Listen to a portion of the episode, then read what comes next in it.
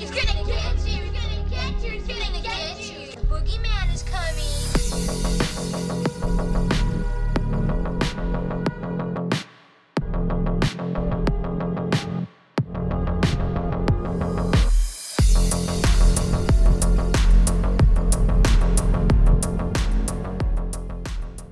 Welcome to this week's episode of Daily Horror Habit, the podcast for horror obsessives.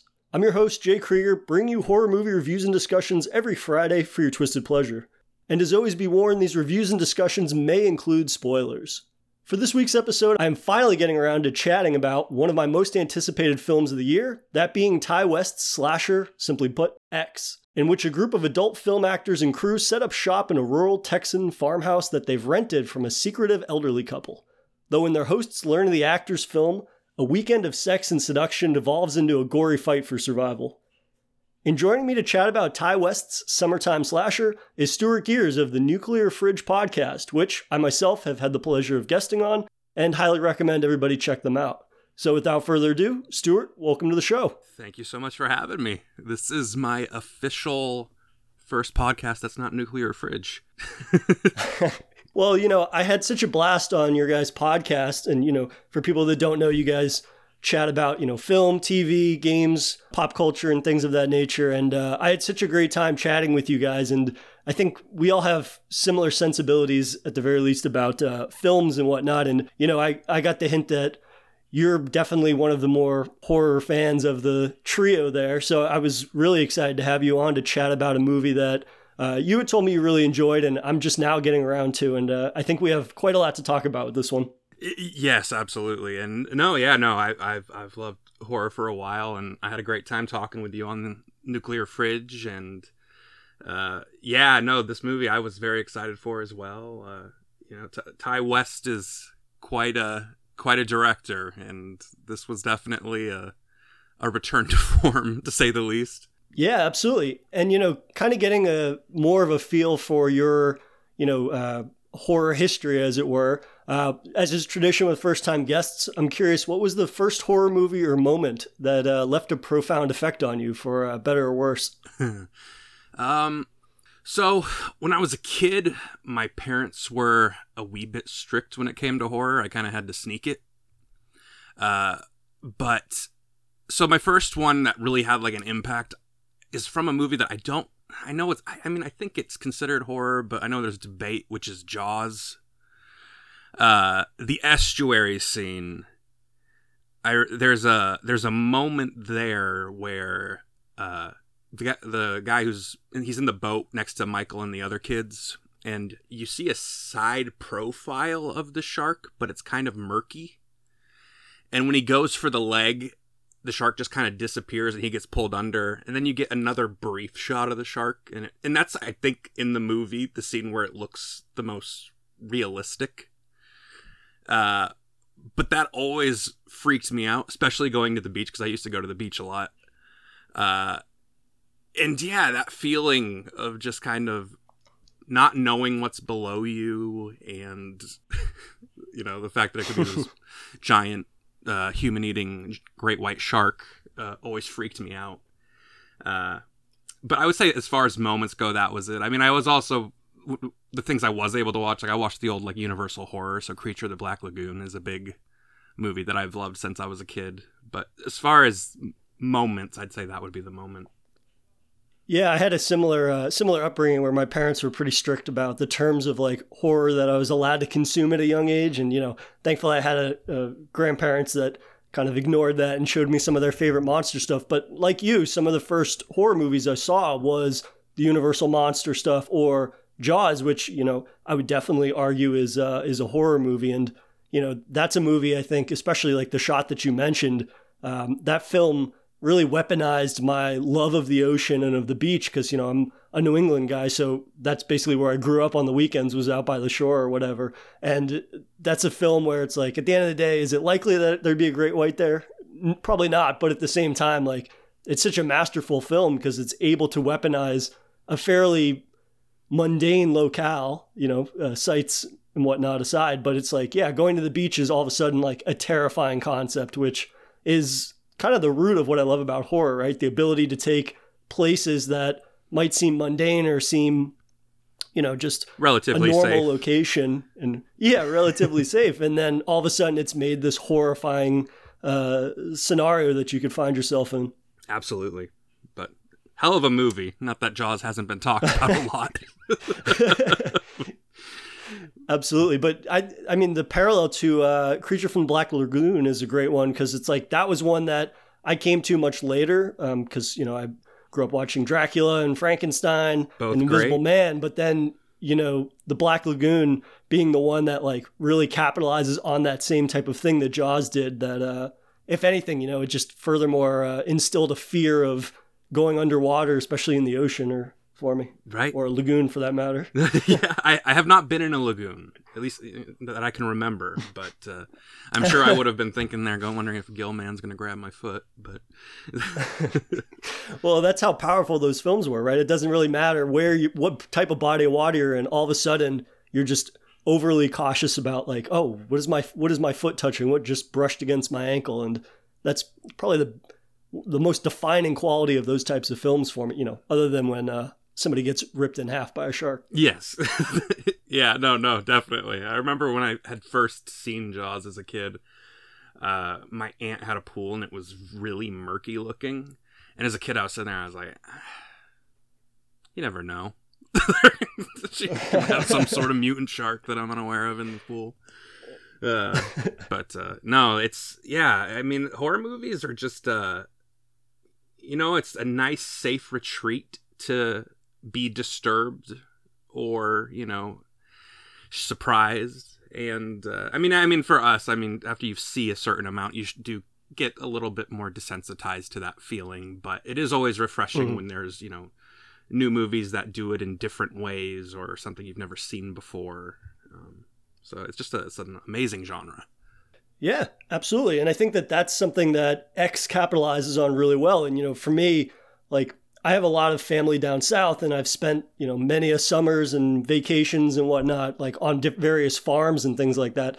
But with a film like X, that, you know, we'll get into a lot of the homages and whatnot and nods to other horror films that have a similar setting. But just again, the quality of being able to take a place that just seems very normal and yet instilling a certain sense of unease and fear and terror into it um, is definitely the quality that I think I just like you said I truly love about horror films. They're just their ability to you know insert fear into places you might be familiar with, but all of a sudden like and even after you know you and I have probably seen countless horror films and whatnot, and you start to get a little desensitized to it, but it's still the quality of like a really effective one i find it still puts a little seed of doubt in the back of your mind about a place even if you've been there you know ten, dozens of times or if not more Hundred percent. I mean, yeah. I mean, as you said, X is a great reminder that you can do a similar type horror movie, but bring a fresh spin to it and make it multi-layered. So it it was it you know it's kind of like even like when you go into action movies, like yeah, you've seen the revenge flick a million times, but you know like the first John Wick comes out and you know, all of a sudden does something really fresh with it again. It's well shot, even though in other countries movies have been shot like that for a while now. We're kind of catching up to that. but uh you know, it's always nice to have a similar told story but done in such a unique way. absolutely yeah and i guess before getting into x specifically um, what was your sort of exposure to ti west's filmography uh, beforehand whether it be his you know film or he's done uh, quite a lot of tv work i believe recently He has done a lot of TV work. I, I have not seen a lot of the, his TV work. I, I I think I've seen a couple. I, I've seen his episodes that he did for Exorcist and Outcast, I believe. Because I think he did an episode of Outcasts, or even more than one, maybe. Yeah. But uh, I've mostly been big on his films. Now, his first two technical movies I have not seen, which I think was Roost and Triggerman.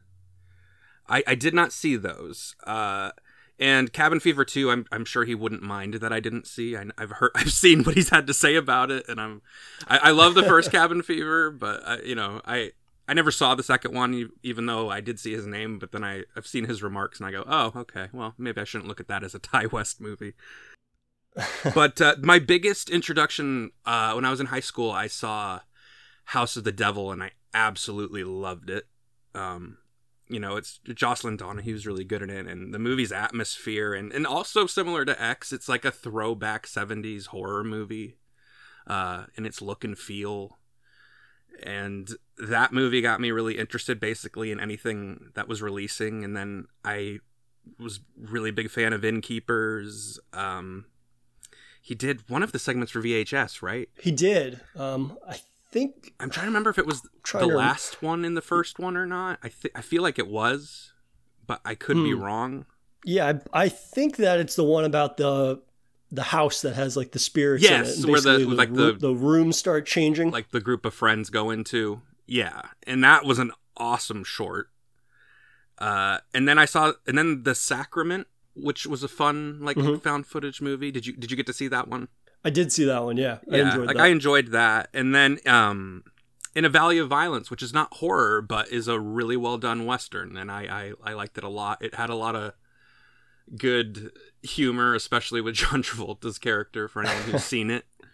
Uh and uh, yeah, no, i I'm a really big fan of his, and I was really happy to see you know him have a bit of a wider release film, especially through a company like A24, which has been who has been putting out you know so many amazing horror movies and uh, other movies as well. It's just uh, I I was really excited when I saw his name for this movie. Yeah, he's an incredibly versatile director and writer, and um, in kind of like my first exposure to him was The House of the Devil, and it was another one of those movies that I came to far too late. But I always find that like when I show up to a movie after its you know initial fanfare and release and whatnot, and it, it's almost immediately apparent why I had heard so much about it. Like that's always the best feeling as a fan that is kind of playing catch up in a way, just because like you had said from the opening moments of that movie, he establishes the setting so effortlessly, it seems, that you're just involved in this world in a way that feels very natural and it feels like just a very organic sort of setting. And it doesn't feel necessarily like its sole purpose is to like know, elicit a certain sort of, uh, you know, uh, rose tinted glasses for a bygone era or period of time, which is kind of the trend nowadays. It feels like with uh, you know something like Stranger Things that kind of it completely or you know shows of that nature or movies like that where it's like yeah the big thing is is that it's set in this past time period and then that almost feels like distracting sometimes because it's like well are you telling a story in that time period or are we just sort of like reveling in this time period but i found that with right.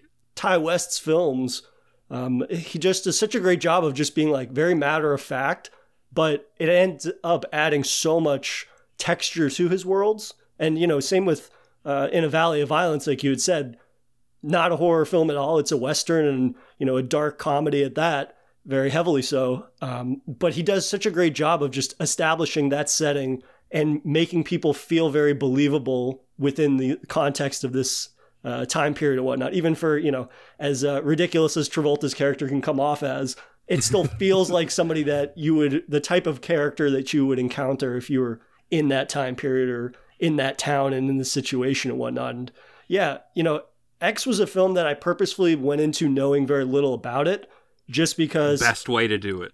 yeah, you know, that's really been, and I'm, I wonder if you can relate to this. Like, the older that I get, the more I kind of steer away from doing a lot of research or even, you know, I barely finish trailers half the time now for movies because I just want to go into something as blind as possible. If it's got an actor or two that I'm familiar with or a director that I really like, I kind of just dive right into whatever it is, knowing as little as possible because I find that, you know, the more research or preparing you do these days, you're probably going to have something not only spoiled for you, but more likely than not, even in the marketing material, you're going to see more than you want to see, whether it's a spoiler or not. Yeah, and that's the you know with- with X, it's something that I yeah no yeah I mean it, it's definitely a movie to see without knowing much about. But today with me, no, as I've gotten older, I definitely and I've made the mistake a couple times, especially if you you know go to the movies. I started being that guy that looks kind of silly because sometimes there's trailers to things and I just don't want to see much for um, especially after a movie like The Batman or something like that. Because I remember I because I, saw you know, like one or two trailers for that, and unfortunately, that movie has a lot of stuff in those trailers. Yeah. um, and yeah, especially with horror movies, I'd I'd ra- I I tend to sometimes now just kind of turn my head or close my eyes and just try to not focus too much because I really do want to go into the movie as blind as possible. And as far as yeah, research and stuff goes, like I I'm not big on social media, so luckily spoilers and things like that aren't a huge worry of mine. Uh, but I, I really don't like looking too far into movies anymore. When I was a kid, I did. I was like, oh, new trailer, new trailer, new trailer. But uh, now I'd, I'd, I'd rather just see it with as little notion of what the movie's like at all. Yeah, absolutely. And I think that I have this thing where if I watch a trailer through all the way through, and typically now, like they, you know, they want to put asses into seats, so they're going to show as much of that juicy footage as they can in a trailer. But then I find that it's distracting when I end up going to actually watch the movie because then I find my brain starts to wander and like trying to piece together clips that I've seen and be like, oh, well, I just saw that scene that was referenced in that trailer. So then I wonder if it's going to lead into this other scene that looked cool in that trailer. And it's like, it's gotten to the point where uh, I just, I got to like, like you'd said, just close my eyes or I'll look at my phone while they're playing trailers in the theater because I just want to go in as blind as possible. And that's the best way to, uh, you know, dive into a film like X, which I think it, I was taken aback by, you know, saying that I was a fan of Ti West, but I was even taken aback by the approach to something that is, you know, for all intents and purposes described as a slasher.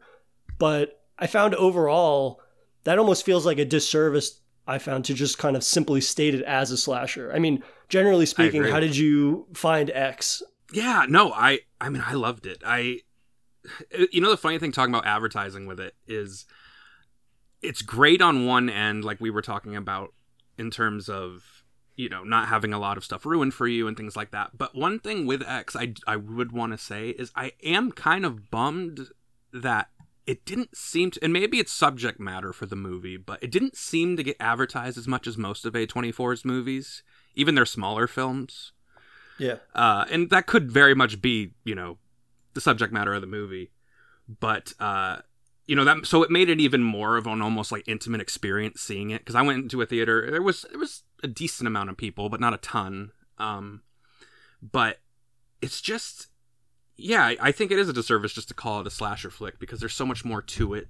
Uh, the characters are absolutely not disposable which is always refreshing now because you see so many horror movies today where the characters are so you know one dimensional or unlikable. And this movie could have very easily fit those molds and it didn't.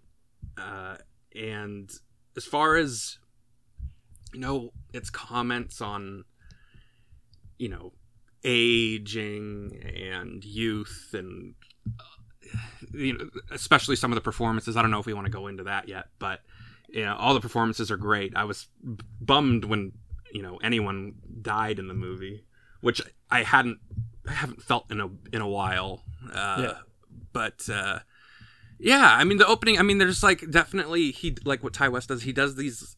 He does very like subtle, tasteful homages to things. It's never. Mm. In your face, in my opinion, you know, it's like kind of like you were saying. It's not like you're sitting there like, oh, remember this or remember that movie. It's never, it's never like that. And the movie's like it gives it has some of that like grime and grain on the film and throughout it, but it's a great looking movie. Yeah, I just I, I really dug it. It was a breath of fresh air, especially for me. I mean, we talked a little bit about the new Texas Chainsaw, which I I definitely do think there is there are good things in that movie, which we discussed, you know, especially that last scene. but, but this movie, you know, when people were like, if, if, people wanted to know the kind of vibe I was hoping for originally with that hmm. movie, mm. uh, this movie nailed it just in terms of atmosphere and being in on a farm just somewhere where there's really not much around you and the tabooness of you know filming a porn film which i would say because I think some people are gonna maybe think before going into it if they do know anything that it's all about like the sex and the porn when it's really much more about making a porno right. than anything.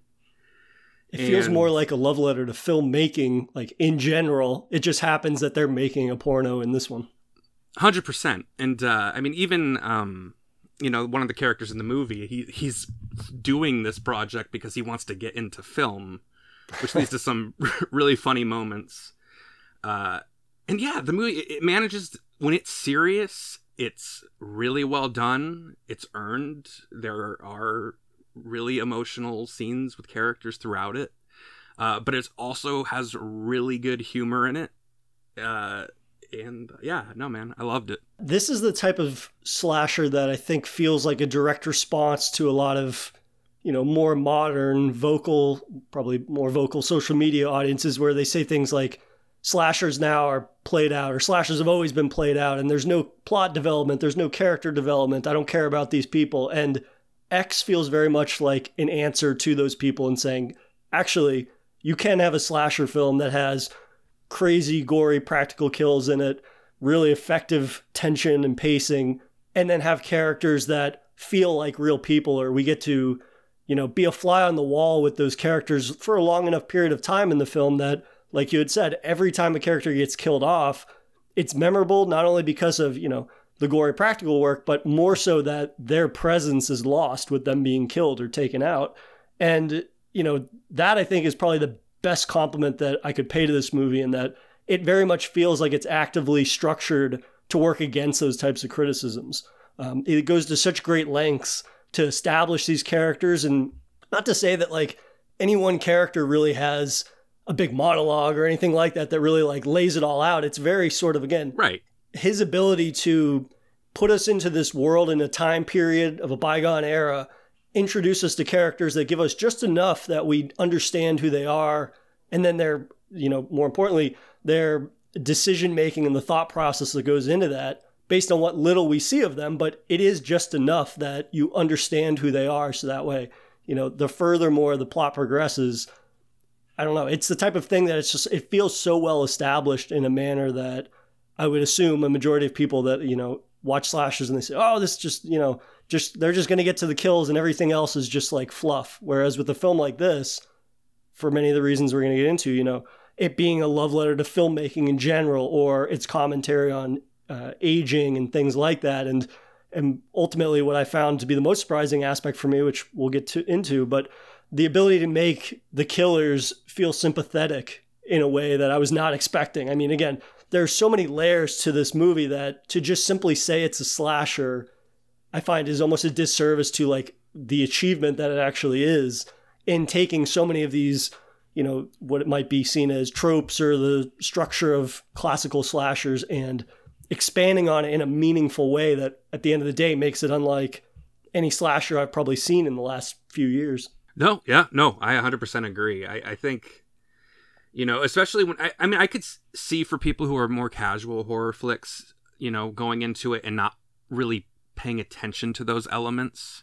Unlike, you know, someone like, you know, someone like us who's seen a lot and can see those details put in there because we've seen so many that ignore them or, you know, they're just not there, you know, at, at all. And, you know, with this movie, it, it I mean, first off, you know, on, on your comments with the practical, the practical effects are amazing in this movie, Yeah. uh, and that's also another refresher. You know, you don't have just overabundance of CGI gore. It's really you have a decent period of time before there's even a kill in this movie, and I didn't mind it at all. No, like, you know, sometimes you know when you're watching these movies, or you know, this is by no way a comparison in terms of quality. You know, you watch a movie like uh, say like The Bye Bye Man, and you know you get into a certain point and you're like, okay, we need some horror kills or something to liven this movie Right. up. Like, come on, The, you know, the stuff they're focusing on is not cutting it. Yeah, no, this I, I I don't need to see this. Okay, I I want to see a you know a man in people's heads going crazy, and stabbing teenagers, I guess. But you know, in this movie, I was enjoying the hell out of you know just them you know getting ready to film this you know the farmer's daughter porno flick. And the humor that came with it, Kid Cudi was surprisingly really funny. I, Hmm. I, I haven't seen him if he's been in other movies. I don't. Maybe he has, but um, it was him and Brittany Murphy together were really funny, and it was also refreshing. I mean, because Jenna Ortega, who's been in like a good amount of horror movies recently, Yep. uh, she's great. and it was just r- nice that you know for a movie that focuses on filming a porno that you know the porno actresses are still you know treated with dignity in the movie. Yeah. like no one is objectified including the men. Like no e, it everyone is treated like a full-fledged character. Uh all the build-ups to you know the when they're fil- to when they're filming and things like that it's very natural and uh, never feels gratuitous by any means, and uh, it just yeah, it was it was nice like to see. I mean, with Ti West, I would- I would expect more anyway, but it's still when you're watching it like refreshing just to you know see how uh, you know rich the characters are, but also you know handle this subject matter that could have so easily. you know, just gone past all this and just given everybody the gore and the nudity. Right, yeah. And I think that this movie is a really great example of just West's versatility in tackling so many different, you know, tones and whatnot. Like the movie begins with that really great shot that I love of the camera pushing through the doorway where you see like one cop car, I think, and then the more the camera pushes through the door of what I think is like an RV, and it just reveals like, oh, there's more and more police cars out there and getting a feel for like the size of the crime scene that they're going to be at or that it warrants this much of a police presence. And then we're given literally a tour of the aftermath of what is about to occur in X. And you know the bodies are all covered in uh covered in cloth or we're not shown them. The camera purposefully you know veers away from them but does such a great job of like building tension and instilling in the viewer that like some crazy shit happened and you're about to see some crazy shit unfold and then, you know, his introducing right after that, uh, Maxine, played by Mia the Goth, who's the protagonist, and, you know, immediately just her blowing a massive rail and then kind of leading us into this world of, you know, very people that are very open and casual with their sexuality and with sex in general and drug use and all these things. And then establishing them, you know, more so than presenting them as like, I don't know, as some films might do in a way, like present them as like laughing stocks or they're the butt of every other joke.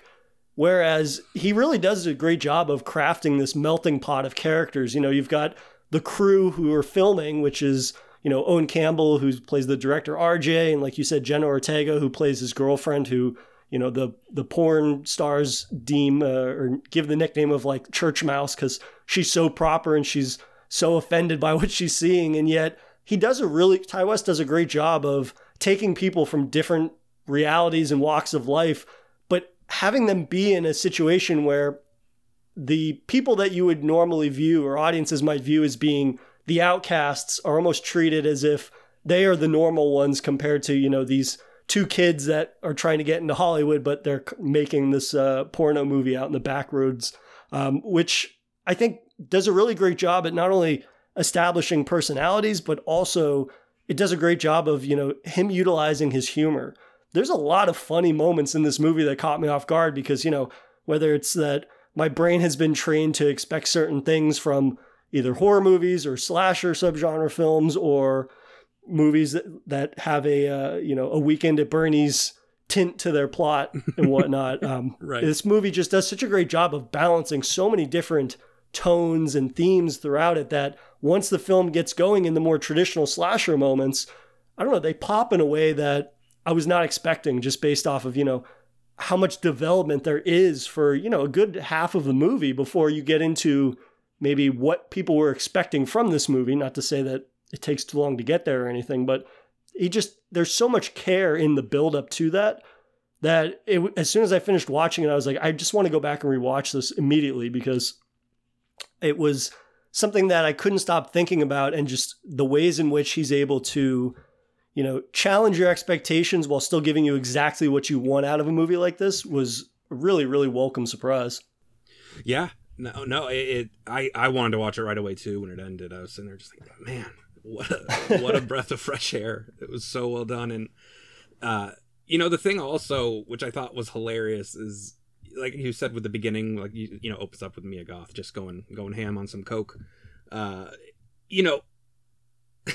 most horror movies, most of the things the characters do in this movie would completely contextualize them as just on.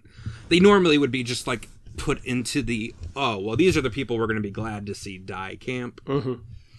uh, and luckily this movie completely you know switched that around Uh, and the other thing too, which really caught me off guard, was uh, first off the they have a. I'm trying to remember the exact point in the movie where it shows up, but there's a lot of alluding in the movie, but it's subtle allusions.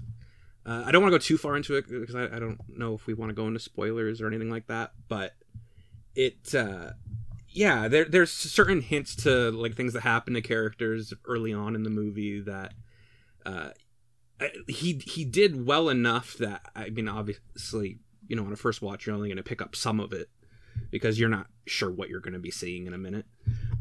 But uh i appreciated like like uh the very beginning there's a uh, a mural behind a character on a building which I know. So I looked at the mural in the beginning, thinking, "Oh, that's just a really cool mural," and and then it, and so that was one of the few I caught because it was just like, "Oh, that's cool," and then you know something happens to said character, and you're like, "Oh, wow, okay, well that's rough," but uh, yeah, there's just so much to this movie to pick up. Like I, I'm I'm bummed I haven't watched it again since I I saw that it did come to like home on demand, but it's like twenty bucks a movie to rent type thing. Like I, I'll definitely buy it when it's available.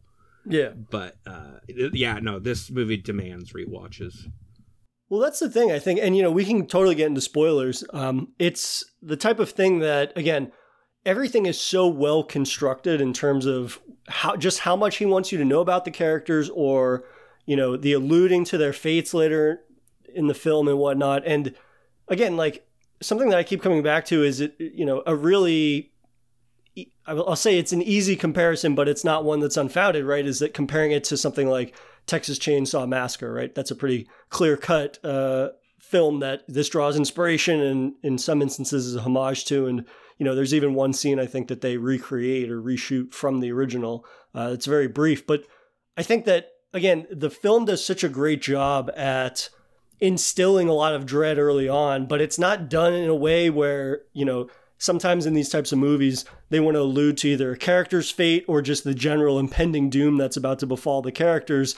And then it feels like the directors almost, you know, they they take a beat or they take a couple seconds and they're just like, yeah, get it, get it to the audience almost, like whether or not Right. that's intentional or not. But with this, everything is so matter of fact. And again, it keeps coming back to Ti West's ability to really instill in the viewer like this setting and just the very matter of fact nature. And, you know, much like in uh, the original Texas Chainsaw Massacre, you have that very ominous shot early on before, you know, we even get to the Sawyers or Leatherface or any of that, where you have that corpse that's strung up or it's impaled basically on a uh, on a grave. And we have a scene similar to that in this, in that, you know, it okay, it's devoid of a grave, but like getting a foreshadowing for the horror that's about to show up, which is when the the crew is driving to the cabin that they're going to rent. And you know they come across an accident where a tanker truck hit a cow right? And so not only do- they have the uh, the hesitation of driving past it because there's cops waving traffic and of course they're ripping joints and whatnot in the back but then also like it could just be an inconvenience but ti west then shows us the truck or their van driving through the cow's carcass basically and you know driving th- showing us the intestines and the blood that's spilled on the highway and everything. And it's such a grotesque scene in the amount of detail you know again thanks to the practical effects and how it's could have just been this fleeting shot or it could have been a scene that maybe lingered on it too long. But again his ability to introduce something like that it's the most graphic like viscerally graphic moments of the film so far and it's very gory but then it just moves on after that like yeah of course why wouldn't this happen in back roads livestock would of course run through the road and there'd be a big accident like he just has such a an even hand in how he approaches everything and i think that that even comes through in the rest of the kills in the film right? I mean you have these very very gruesome and gory kills and whatnot and the kills in the film that i think are the ones that are the most indicative of you know the old couple the elderly couple that begins to prey upon uh, the crew and whatnot for their you know renting out their cabin and not telling, forgetting to uh, disclose the fact that, oh, yeah, they're going to film porn at this woodland cabin or this backroads cabin.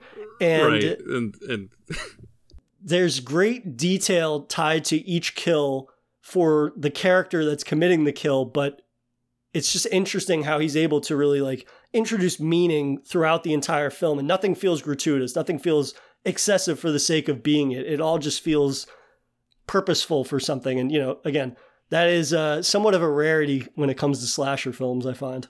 Yeah, no, no. Each kill, I mean, you definitely feel them. Like they're like, like you said, they're very gory and and it's very in your face violence, but it's not like I mean, like you said, it's not gratuitous by any means. Like it's very much you're meant to see what you see, and especially with the first kill, with I, I guess I, I won't say who or should or yeah, can we can we, we can get into spoilers. Spoilers are cool. Oh, okay.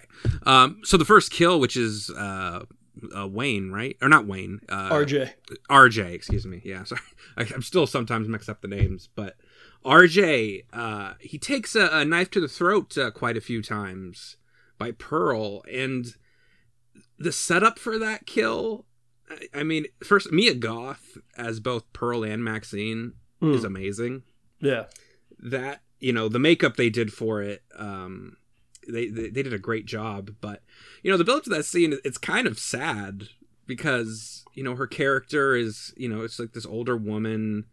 Uh, she's you know seeing all these youths that are going around the property in different places, you know, having sex for this film, and you know she has you know she's older, but she still has her sexual urges, but she's not getting it. So you know there's she's like, you know, coming on to RJ a bit, and you just see the sadness in her doing it. And, you know, when he's pulling away, and then she's just like, you know, whips out the knife. You know, she does the first stab. I was like, oh, okay, that's probably going to be close to it. And then she just keeps going. and you see every time it goes in, and I was just like, "Oh, holy shit!" Like it, it, took, it, took, it took me back. And you know, we've seen movies all the time where people are you know being stabbed numerous times, but in this, you know, also you know just the fact it's like this older woman, it's she's very forceful in doing it because she kind of has to be. But you feel every puncture that goes in, and he's just you know caught off guard like crazy. I mean, he just had this woman come on to him and then begin to stab him multiple times. It's it's a very shocking opening kill, but it's so well done. Uh, yeah, I, I, and then as far as the rest of the kills go, I mean, they're they're very diverse with the kills. None of hmm. them, you know, are repeats of the other.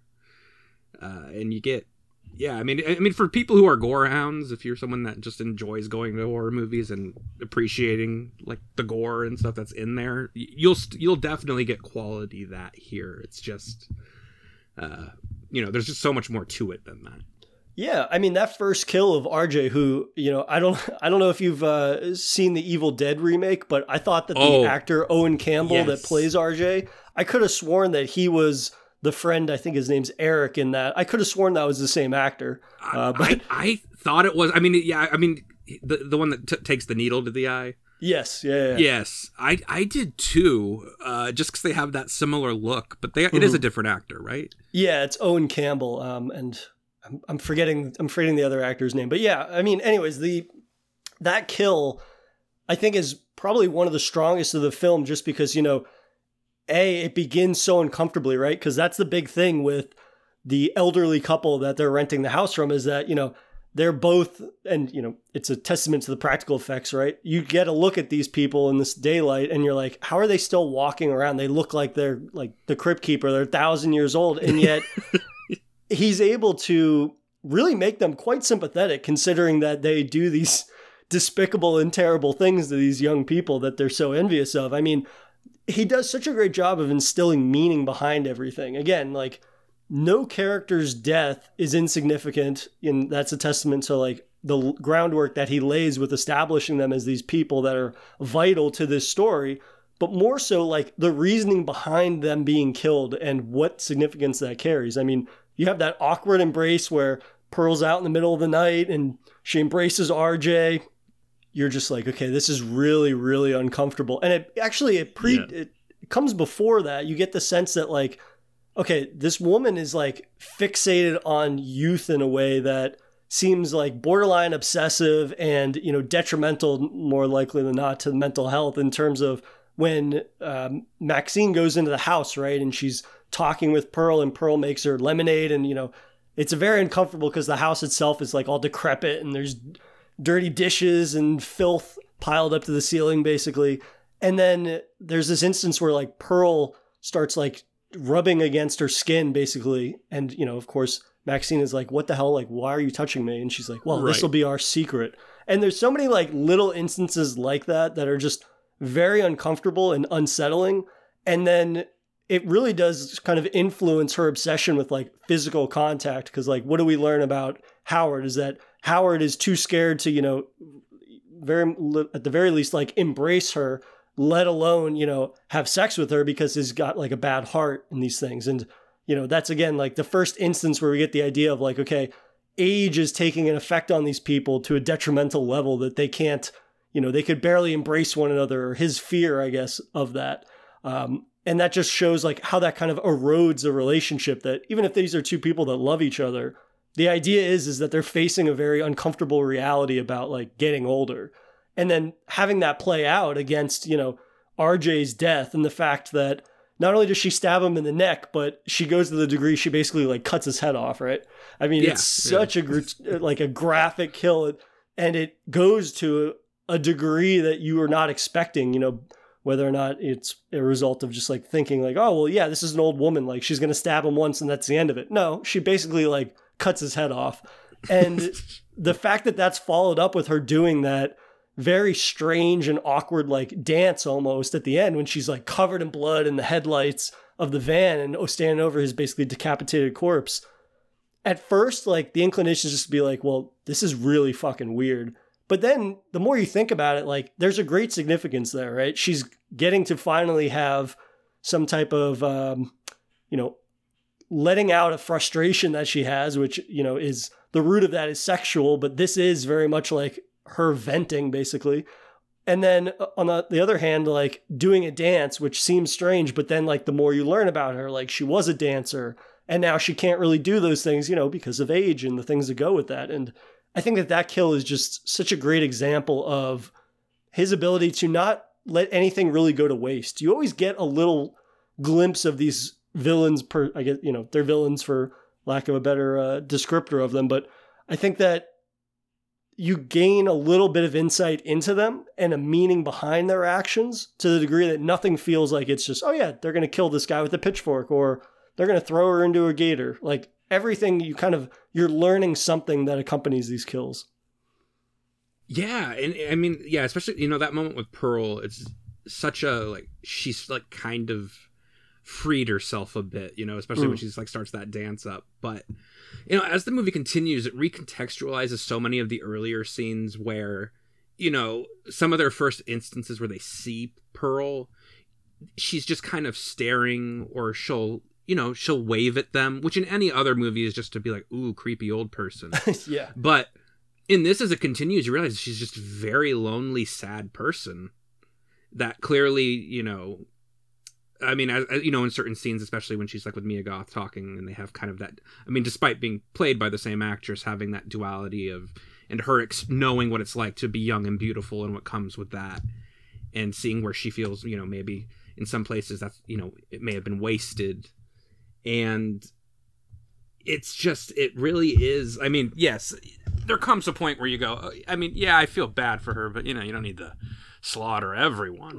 but but uh it's uh no, it, it it it's a really sad thing, and even the husband, you know, when when she talks to him about it, you know, earlier on in the movie when she's kind of coming on to her husband because she just, you know, she just wants to be intimate, Mhm. and he he feels genuinely bad. He's not like just an asshole to her and like, oh, it's gonna make her make her so angry that she's gonna go start just like killing people. It's like, like no, he's she's she's understanding with him. She it's like they are characters. They they don't write them as complete villains. It's uh and yeah, and even with that makeup, like you said, I mean, there's times you see them, uh, especially like in the light, where you go, like, man, they they they are so they- they're going to be dead soon. Uh, Yeah. But when Howard's walking across that field to the cabin, initially I was just like, "Oh man, is he gonna, is he going to be able to make it there and back?" Because like I think that that's great though because it, it Ti West goes to such a great pains to instill in the viewer that like, yeah, these are two people that you don't understand how they're still alive, but just based on how they look and how they behave, but at the same time, like again, his ability to write characters in a way that nobody's an afterthought or nobody is just a caricature, right? There could have been so many caricatures of prototypical types of characters in slashers or horror movies in this, but he takes everything a step further and you know based on how they look you're going to have certain assumptions but then whether it's how they behave you know when they're killing people or their interactions with one another it's it's a very human slasher i think in a way that i was not expecting with those characters whether it be the villains or you know the victims I, yeah, no, I, I wasn't either. And I mean, even characters where they do fit a certain mold, like like I loved the uh, the sheriffs, uh, where it, the kind of you know where it begins and ends. His his comment about the uh, must be one goddamn fucked up horror picture. yeah Like, even though that's like a funny line and how it's delivered is you know slightly over the top, there's so much to you know the delivery and where it is in the movie. It, it's not just thrown in there just purely for a laugh. Uh, it's because you know as the movie continues, you you are about to see a, a, a fucked up movie. Uh, it's it's very intentional. Um, but uh, I mean, even when they're uh, you know before they get to the farm, and uh, there's a scene with Maxine and Wayne at- at the uh, cash register in that little shop, and he talks about her having the X factor. You know, that's a very big theme throughout the movie. yeah Uh, is it even with Pearl, and you know that she's got that thing, and uh, I mean, so, oh, something we haven't even we haven't mentioned also uh, is the throughout it you're seeing that sermon on TV, and which is revealed to be that you know the missing daughter of the guy is Maxine, right? And uh, it's it, yeah, it's just like everything fits together so perfectly in this movie.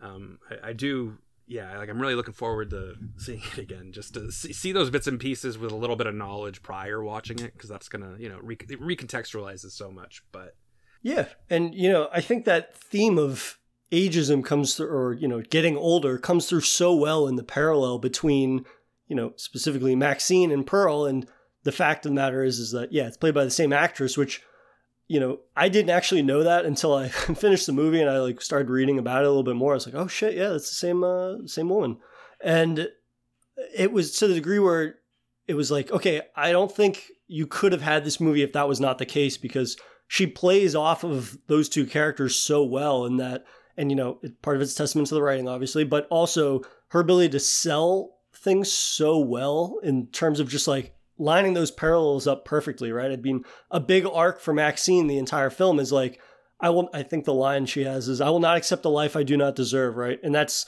her coming from the place of like the idea of youth slipping away and she hasn't made it in hollywood yet or hasn't made it in like big yet. And this is whole idea of like her being in this porno is that this is what's going to sell her to stardom. Whereas you get the opposite end of that which is pearl right? Who is fixated on maxine because she reminds her of what she used to have and the fact that it's fleeting with every second that passes. And the idea that she is dealing with a similar frustration but again it's the opposite end of the spectrum of where these two characters are at. They want the same thing but they're at opposite ends of you know age and whatnot and that experience. And yeah that's uh, it just the ability to take that theme and you know not really i guess not really realizing or picking up on that until the, maybe the second half of the film when i did when i was just like oh okay now i'm seeing all these things being placed together and whatnot and just going back to the very beginning of the film and seeing if it's as strong as i think that it is throughout the entire film um, will be interesting to see because yeah this is a movie that i think it takes the very it's a very like simple concept again but the ability to infuse so much into it that i think it really surpasses those expectations in a way that makes it far more meaningful than, you know, again, some people might say, like, oh, slashers, you know, there's not a lot to them. It's just let's get to the kills. Whereas with this, you don't get that first kill for, uh, you know, a good almost 40 minutes of the movie, you know, the RIP to the cow on the highway in that scene. But I think that, Yes. you know, if you don't have that buildup, then each of the kills don't necessarily pop as well as they do, I think, in this.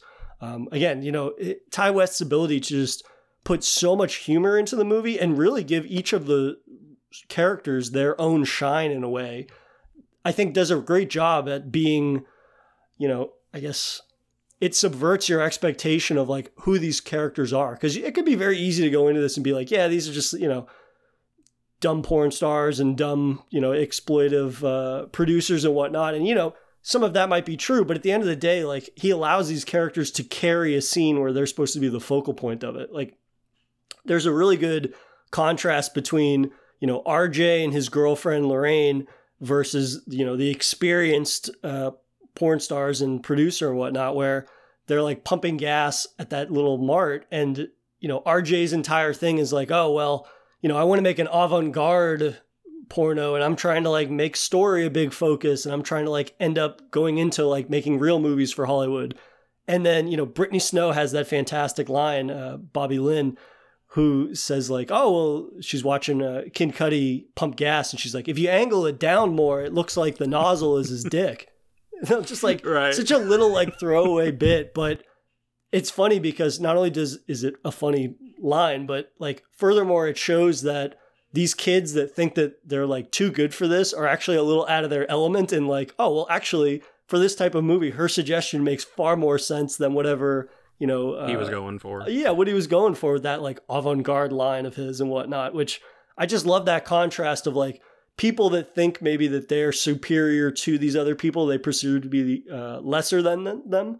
But then at the end of the day, it's like, well, actually, who is more comfortable and knows this world? You should probably just go with them because at the end of the day, like her suggestion that seems like a throwaway ends up being the one that fits for the type of movie they're making. Right. Yeah. It's. Yeah, I, I, I- do like that they had that respect and that. I, there's also that scene when they're at the cabin and they're all talking and uh, Jenna Ortega's character's kind of asking them about it. Uh, and, and she's not so much being insulting as being just genuinely curious, which, you know, as we know, it, it you know, it goes to her, you know, being in it. Uh, and it was also, but with that scene, it was, you know, like no one's just outright insulting each other or anything like that. It's very much just a conversation between characters that have, you know, maybe they share different viewpoints, but both, you know, no one's saying one's wrong. And it, eventually, I mean, it's it's also funny just to see, you know, RJ who went into this just being like, okay, I'm to film this thing and, you know, bounce and, you know, hopefully go forward and get into Hollywood and stuff with with my girlfriend.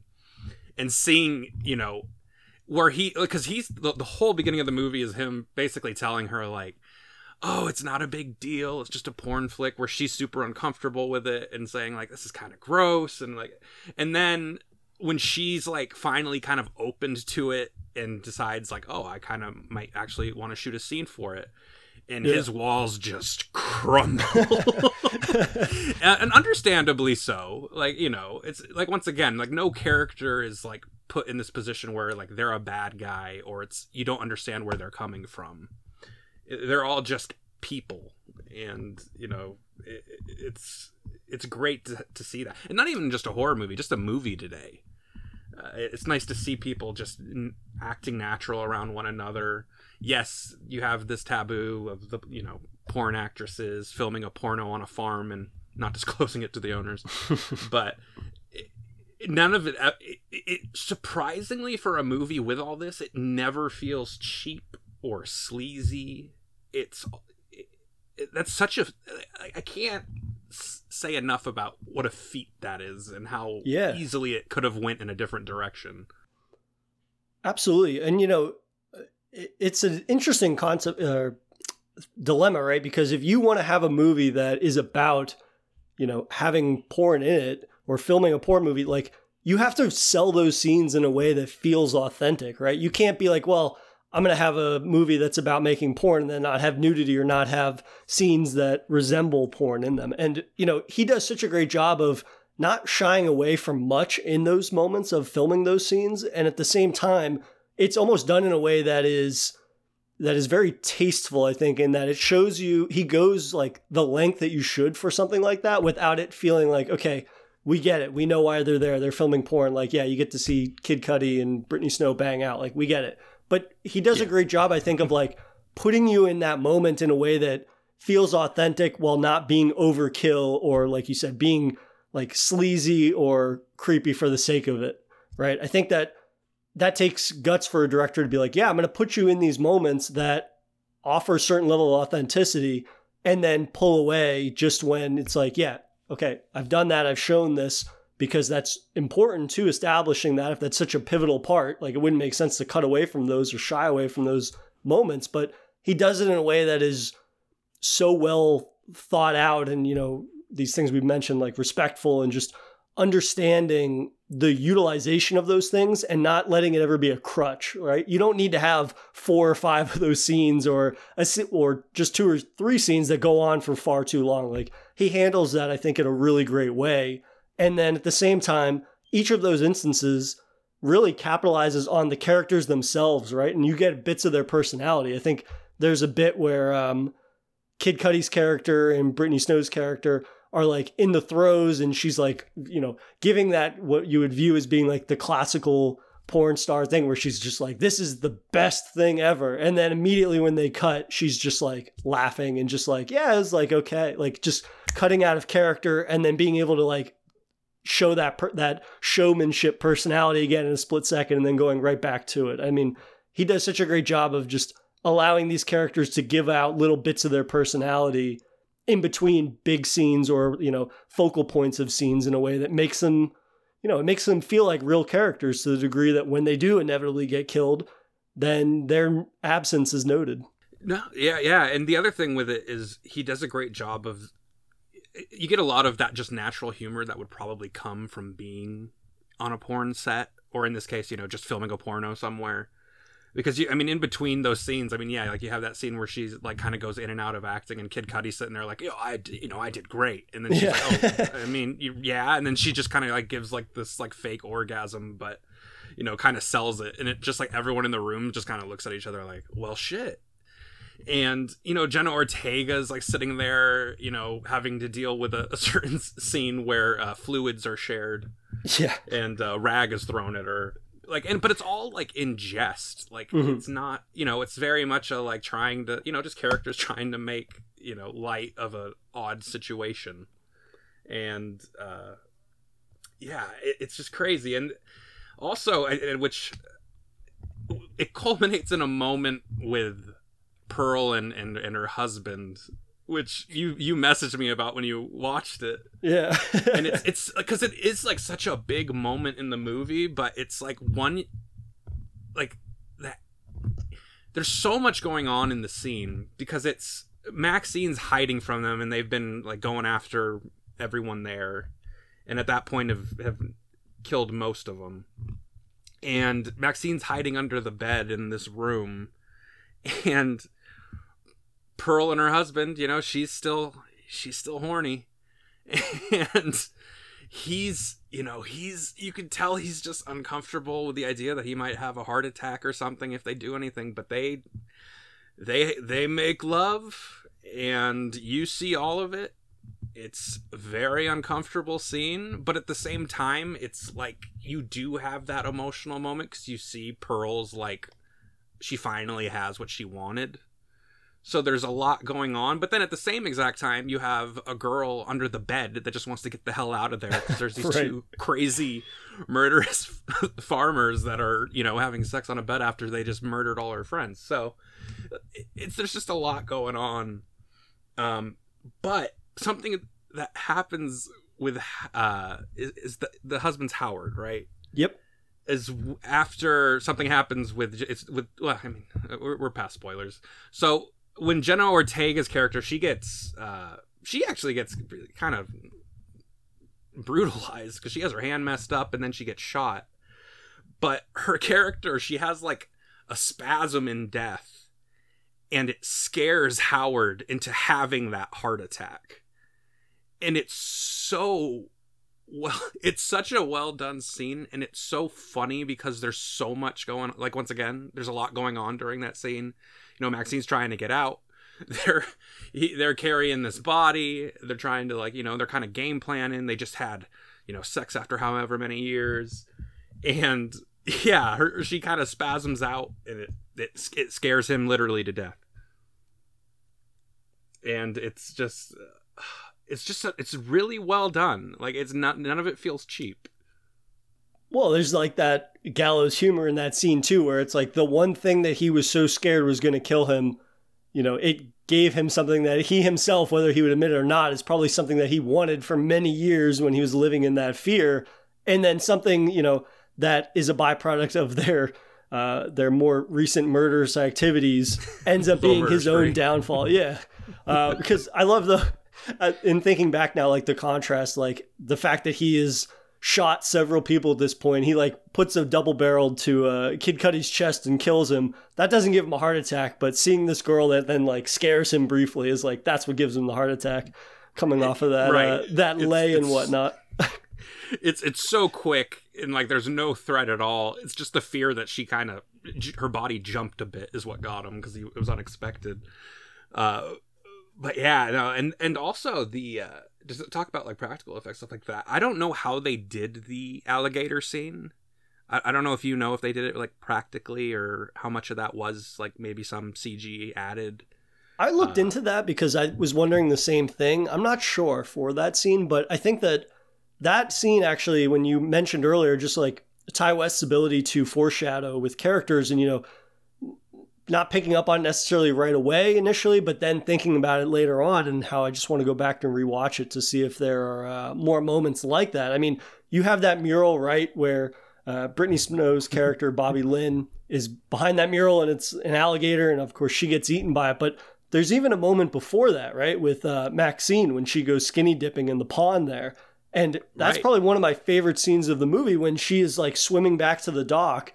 And then you keep getting these top down shots of this gator that's in the bayou that's like following behind her slowly and catching up and catching up and building that anticipation of like, well, if she jumps onto the dock, is that old woman that's been stalking her going to grab her, or is this shark or a gator going to get her before it grabs her, before she can get on the dock? And you know, and it, assuming that like, oh, okay, the gator might be tied to her character if her character doesn't end up making it, and then of course you have that moment where you have Pearl, and again, you know, Ti West tying in this theme of like getting older and being jealous of people's youth and things like that. Like before Pearl shoves Bobby Lynn into the gator's jaws, essentially, she has that moment where she basically is like rashing on her for, you know, being young and attractive, right? Is she's like, why do you get to flaunt that in my face? That's not fair. That's essentially what she says. And, you know, there's a real resentment there. And then seeing, of course, you know, her getting eaten and devoured by a gator is uh is kind of has this comical hue to it. Because it's just so over the top and so gruesome and so out of left field. But then, you know, when you think about it, like, no, it was always building to that moment. Yeah, and the other and the other thing with that moment too is because it's it, it starts off with Bobby Lynn just you know she's being super kind to her. She's kind of trying she's trying finding her trying to find her friend. She sees an old woman on this dock at night. She wants to help her out, and then when she starts throwing all this in her face, then she's like, okay, well, well, screw this shit.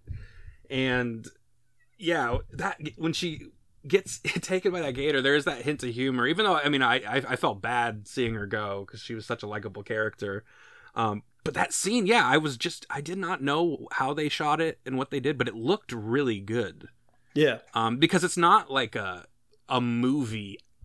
Well, I mean that sounds dumb, but it's not like a typical movie alligator kill. Mhm. Like it's No, I know what you very mean. you know j- it's, it's jolting around. You don't see it super clearly. Um, but that's you know how you know a gator would take somebody out. So like that's why I was just like always I was curious as to how much of that was practical versus CG or something. Um, it it it it, it worked really well though how, how they shot it and I, but yeah Pearl, which uh you you stayed after the credits right? So I think that they only showed that trailer in theaters, and that was going to be my uh, my wrap up question for you, just Oh, because oh, okay, I was just gonna tie that into something. because yeah, like the no, no, you're good. Um, I rented it at home because they have the you know the cinema on demand thing where it's like a twenty dollar rental. But I waited until the very end and I rented it through Amazon, and they didn't have that trailer at the end of it. And I was, ju- but at the same time, you know, it kind of comes back to my thing where I was like, well, even if it had been there, I don't know if I want to watch it because I'm just so eager to come back to these characters or a few of these characters and you know explore more of their history. Because again you know ti west i think again he does such a great job at establishing a setting that feels believable. These feel like people that are byproducts of you know not only just the human condition of getting older and these things but you know i'm interested to see what the singular event was that led these two people pearl and howard down this path where you know they're chaining up people in their basement or they're murdering a crew of young people that show up on their property um, but I guess that was going to be like my roundout question was just like that trailer for Pearl.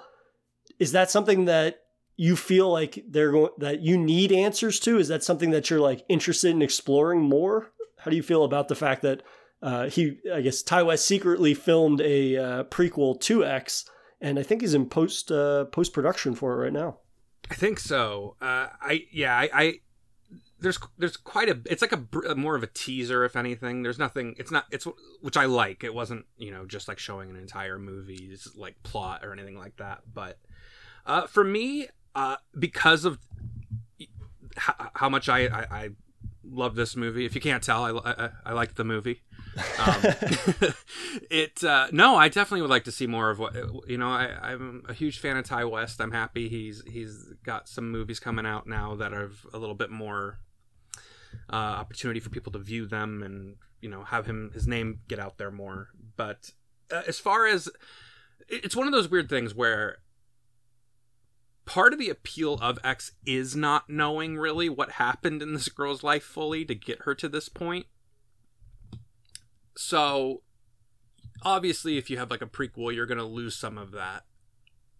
But I feel like if he feels that this is a story that should be told and especially with Mia Goth who who did a great job um I'm definitely I'm definitely game to see whatever it is that he has in store because that tells me with him that he thinks it's worth it. Because up until this point he's you know everything he does is a one-off for the most part as far as film goes uh, so if he feels that there's more to be explored I, I that makes me think that he has something kind of special in the works with it uh, so I, I definitely look forward to it. it it it was definitely weird to see that after the movie because I did get this I saw it in theaters with my brother and um and it was uh, yeah, we just kind of sat there, and, and it's you know sometimes it's nice to like just like watch the credits of a movie and just see like how many people are involved in it, especially when it's a movie like this that's clearly you know lower budget and all that. But I I, I heard I did hear prior to seeing it that there was going to be something for after the credits as well. I didn't know it was going to be a trailer. I thought I just assumed maybe it was like a you know little clip or something of you know for the movie is like a you know not an MCU setup, but That's what I was just thinking. you know, you know, I wasn't expecting like Samuel Jackson to come out of a farm and be like, "Pearl, we need you," you know. But um, I like horror movies having a little bit of mystery between behind how a character became who they are. And this movie did X did do a good job of providing you with just enough that you have a pretty solid idea, but without spelling it out for you. Right. So I'm just interested to see the details and stuff he's going to be going into with a young Pearl. Yeah, you know, I think that it's the type of thing that if you're looking at that from afar, right, the idea, oh, there he's going to do a prequel now because of course he would be. He's just doing basically Texas Chainsaw Massacre the beginning or something like that. But I think Right, that right. he lays so much groundwork in this movie in such a short period of time, right? It comes back to that initial scene when uh, Maxine goes into the house and Pearl basically is kind of telling her her, you know, for lack of a better phrase, her origin story, right? Talking about how she met Howard and how she was a dancer and her past life and how the war changed him, basically, and things like that. And in just a few minutes, like she presents this very believable course of events that would forever change their life. Um, and you know, it's going to be interesting to see the ways in which Ti West can, you know, present their life back in the day and how probably one fateful evening or something steered them down this path where they've you know begun killing people and killing people has become a commonplace for them. But again, he does so much in a movie that the way we're t- we've been talking about it, you would almost think this is like a two-hour movie, but it's not. It's like almost it's just over 90 minutes. It's probably 100 minutes or so. But I feel that he does such a great job again of like establishing this setting, this period, and then putting people into the world that just feel like a byproduct of this world and the different, you know, lives that people live, rather than people that feel like they serve a singular purpose in being like, well, yeah, you need to have the crazy old people and you need to have the the ridiculous, overly sexual porn stars and these things, but everybody just feels like they're very matter of fact and these people that are occupying space in a world that for me at least, and sounds like for you, like have more buy into than somebody that was like, oh, let me just show the uh, the more raunchy side of things or the overly gratuitous side of what the seven late seventies, uh, early eighties could have been like. And I think that it's rare that I would finish a movie and you know I knew about the film Pearl that was going to be coming out and whatnot because I'd heard about it, but as soon as I finished the movie, I was like, yeah that's something that I actually want to see because I trust in Ti West to have the ability to, you know, make that serving of the characters rather than just serving of something like, yeah, I want to have another movie in this universe. Um, which he actually did a, um, he did one of those Ask Me Anything Reddits, and he said that he would ideally like to do a horror trilogy at some point. He didn't specifically say this, but it seems like, hmm. at least, you know, before getting ahead of ourselves, like I would be open to seeing Pearl just because I want to see them these characters again and them really, you know, exploring where they, you know, went wrong essentially or how they ended up where they're at because the way in which he produces these characters and you know writes them and casts them, they just they're so believable that however they found themselves here, I just trust that he's able to make it not be this thing that just feels like some goofy overarching thing. Well, yeah, then they of course they had to end up killing people. Like he, I feel like he could introduce it in a way that feels organic to those characters and just feels like a continuation to the degree that you see their origin and you're like, well, of course, how could they not end up going in this direction? But that's just his ability, I think, to uh, to write convincing characters. Yeah, no, I, I, I definitely am. Uh, anything that that guy does, I'll, I'll definitely want to see. And you know, like as you said, there's you know, like man, I, I'm even surprised going over that that time frame. I did not realize it was only like 90 minutes, but um, yeah, yeah, they do cover a lot, and yeah, I I think that they got they have plenty of material to work with, and uh, I mean, yeah, I'm curious if this is kind of the mo- the trilogy he's talking about or not. That'd be interesting, or if he has something else in the works too. But I mean, if this is it, I mean, hell of a start. Yeah. Absolutely. Yeah. Yeah. I mean, even if he didn't have this prequel planned and, you know, it's, that's one of those nice surprises uh, in horror, right? The idea that you finish a movie and then you're immediately rewarded with knowledge that, oh, you're going to get to return to this universe probably sooner rather than later. I mean, the only other instance I can think of recently um, was did you see those Fear Street movies that Netflix did? No, I I really I, I heard about them and I wanted to watch them, but I never got around to it. So that was one of the, and you know, regardless of how I feel about the movies, I think the I've only seen the first two out of three, and you know, I enjoyed the first part more than the second part, but I think that you know, as uh, mainstream slashers, perhaps they're far more entertaining than I was expecting them to be. But you know, that was one of the coolest releases that I've seen in a while where it was over a three week period and every week they released a new move, like a full fledged 90 minute, 100 minute slasher movie week after week. And there was this connecting uh, storyline between the three of them, but it takes place in different periods and whatnot.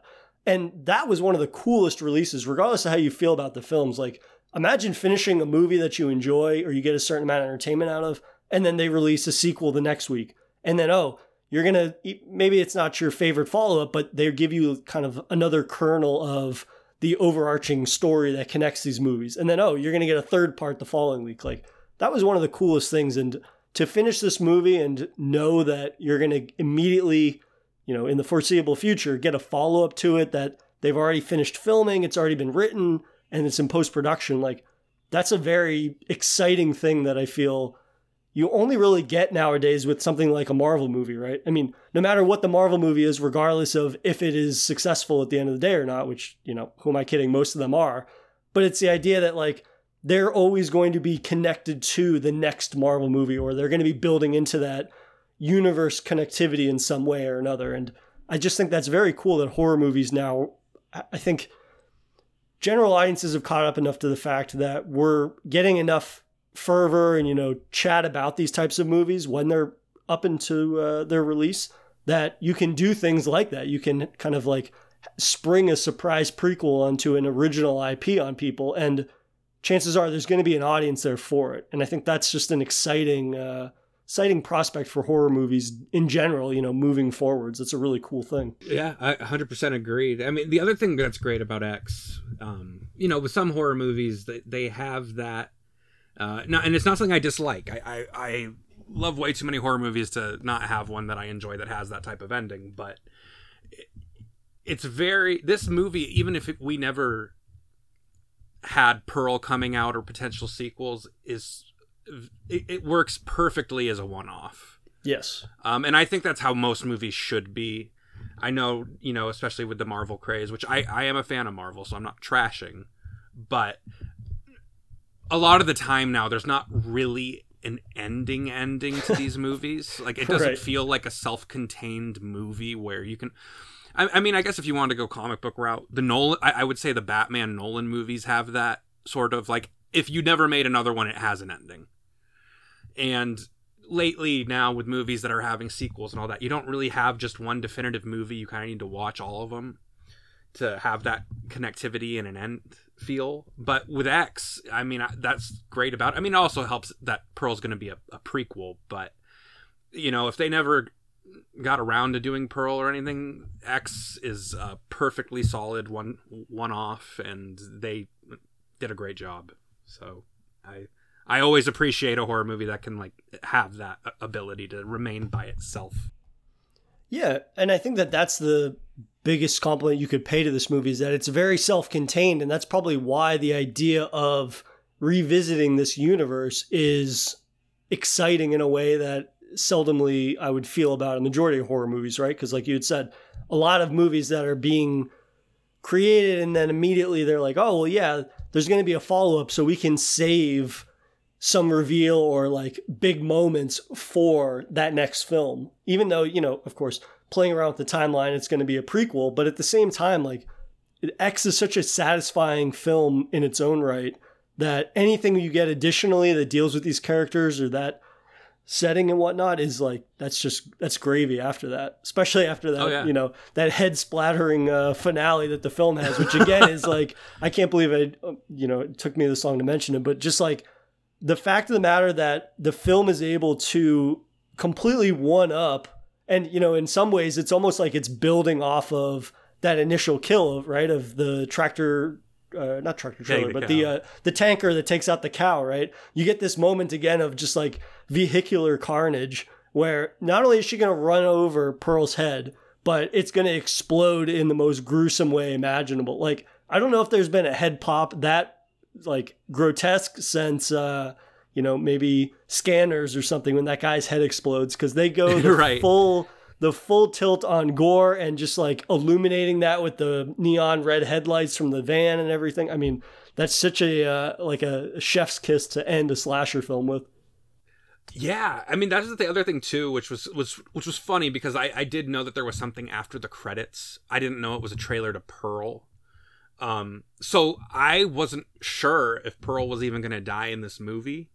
I was sitting there like thinking like, huh, which ended up being kind of for the better because it caught me off guard that she just runs her over. right Because I was like sitting there, I'm like, okay, well, she she's down. She's an old lady. She'll probably just drive off, set up a sequel. Uh, no, no, it's it is so so gruesome, and it does not cut away or anything. And it, it actually reminded me, I forgot in the House of the Devil, there's someone that gets a, a headshot in that too. That I remember at the time I had not seen um, nearly as many horror movies as I, I have now. But I remember that headshot from House of the Devil always just like surprised the shit out of me because it's just super over the top and kind of out of nowhere. Uh, I mean, it's in context with the movie. It's not. It's not out of nowhere, but it's just a really quick scene. It runs up on you. uh, yeah exactly. And this movie definitely had that with me with that because i just was like okay you know like how far are they gonna go with it? I mean howard kind of went out you know. I, I i felt he had the like nicest death of the movie. And you know with pearl i was like ah okay she might make it. And they were just like no. And you know considering everything that just happened i do not blame her by any means Right. doing what she did. The way that Howard goes out though is pretty perfect for a lead up to that, right? Because you're almost like, well, this guy's been going around and killing half the amount of people this whole movie that his wife does, and and yet you know he has this very sort of tame death that you know it might be tame by slasher movie standards, but again, it fits with that character, right? It's the idea that yeah, he's Yeah. been worried about his heart the entire film, and yeah, now this is what's going to ultimately uh, be his demise and then you know following it up with the most aggressive kill of the film like that's again just a perfect ending to this movie that again it because I, had the same thing. Like i had heard about the fact that they were going to do a prequel or i had rather i had heard that they were going to do a continuation with that character. I didn't know it was a prequel but i like you had assumed oh well yeah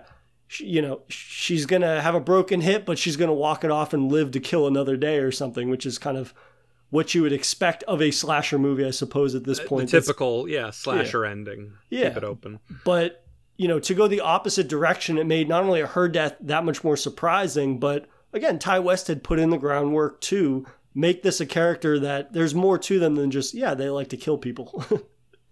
Yeah, no, it was great. And then it ends with just, you know, Mia Goth going out, Maxine driving, doing a line of coke, and going off into the night. Uh, but yeah, what a mo- what a movie though, man. Like what a Yeah. movie. I'm I'm I'm happy that uh to, to finally really talk about it. I haven't really had an opportunity to speak with anybody about the movie much. Um and uh, when you said that you would like to talk about it on the podcast, I was like, "Oh, finally, yes, yes." I, you know, I haven't, and uh, you know, especially someone also that appreciates Ti West, because uh, you know, when I saw his name on the trailer the first time I had seen it, I was like so excited, and I like looked at my brother. I was like, "Ti West's new movie." He's like, "Who's Ti West?" And then I just like kind of like my eyes just like went to the back of my head, like, "Oh man, oh man, people are in for a treat." Well, that's the beauty of doing the podcast, right? I get to have people on that are as enthusiastic about like specific directors or just, you know, get to geek out about movies that maybe are a little more off the beaten path that, uh, you know, not to fault them, but just, you know, general horror consumers are not going to be seeking out or diving into in the same way that maybe people like us might in terms of like, yeah, if, if I was going to recommend a uh, you know a, a sun scorched slasher that's set in backwoods Texas, I'm probably not going to recommend this to a friend that doesn't necessarily like horror to the degree that we do. I might recommend you know one of the Texas Chainsaw Massacres or something like that. But it's been a pleasure, you know, getting to pick your brain about a film that I think is able to subvert a majority of the expectations that I think a lot of people have about slashers, but even myself, you know, Ti West is somebody that, you know, he, I'm sure he's been doing great work in the TV realm of things for a minute, but it was nice to see him come back to film, especially after, you know, his last movie was not a horror movie, right? Not to say I was fearful he had lost his uh, his spooky touch because I think he left such an impression with uh, something like The House of the Devil and his other f- subsequent films after that. But it was just very refreshing to see a film that really did challenge my expectations at every turn um, in a way that you know produced not only very gruesome and gory results in the best way possible, but was able to use that taboo subject matter in a way that felt respectful of all parties involved, which is I think is a rarity. You know, it didn't end up just being this thing where it's like, oh, let's you know point fingers and make fun of uh, these people and whatnot. But it was a film that I think was very even-handed considering the subject matter that it deals with and not treating it with the same uh, condemnation maybe that uh, some people might with that subject matter and whatnot. But yeah, this was a uh, it was a delight to get to pick your brain finally. You know, ever since I was on Nuclear Fridge, uh, I've been meaning to hit you up to chat horror in a little more depth, and this was definitely a, a welcomed conversation. So thanks for taking the time to chat with me, man. I appreciate it. No, man. No, thanks for having me. It was a pleasure. I mean, I'm always if you ever want to talk about anything horror, I'm I'm always down. I appreciate you having me. anytime. I would love to have you back to chat uh, chat horror, and anybody that's listening should definitely check out Stuart's podcast that he's a member of, uh, Nuclear Fridge. Those are a, a, great group of guys that chat movies, games, and you know popular culture, like I said, and uh, it's a good time. So thanks again, man. This was a pleasure. Hey, no, thank you. Thank you for listening to another episode of Daily Horror Habit. You can follow the show on Twitter at Daily Horror Pod or give me a follow at Not Funny J. Thanks again for listening, and I'll see you guys next week.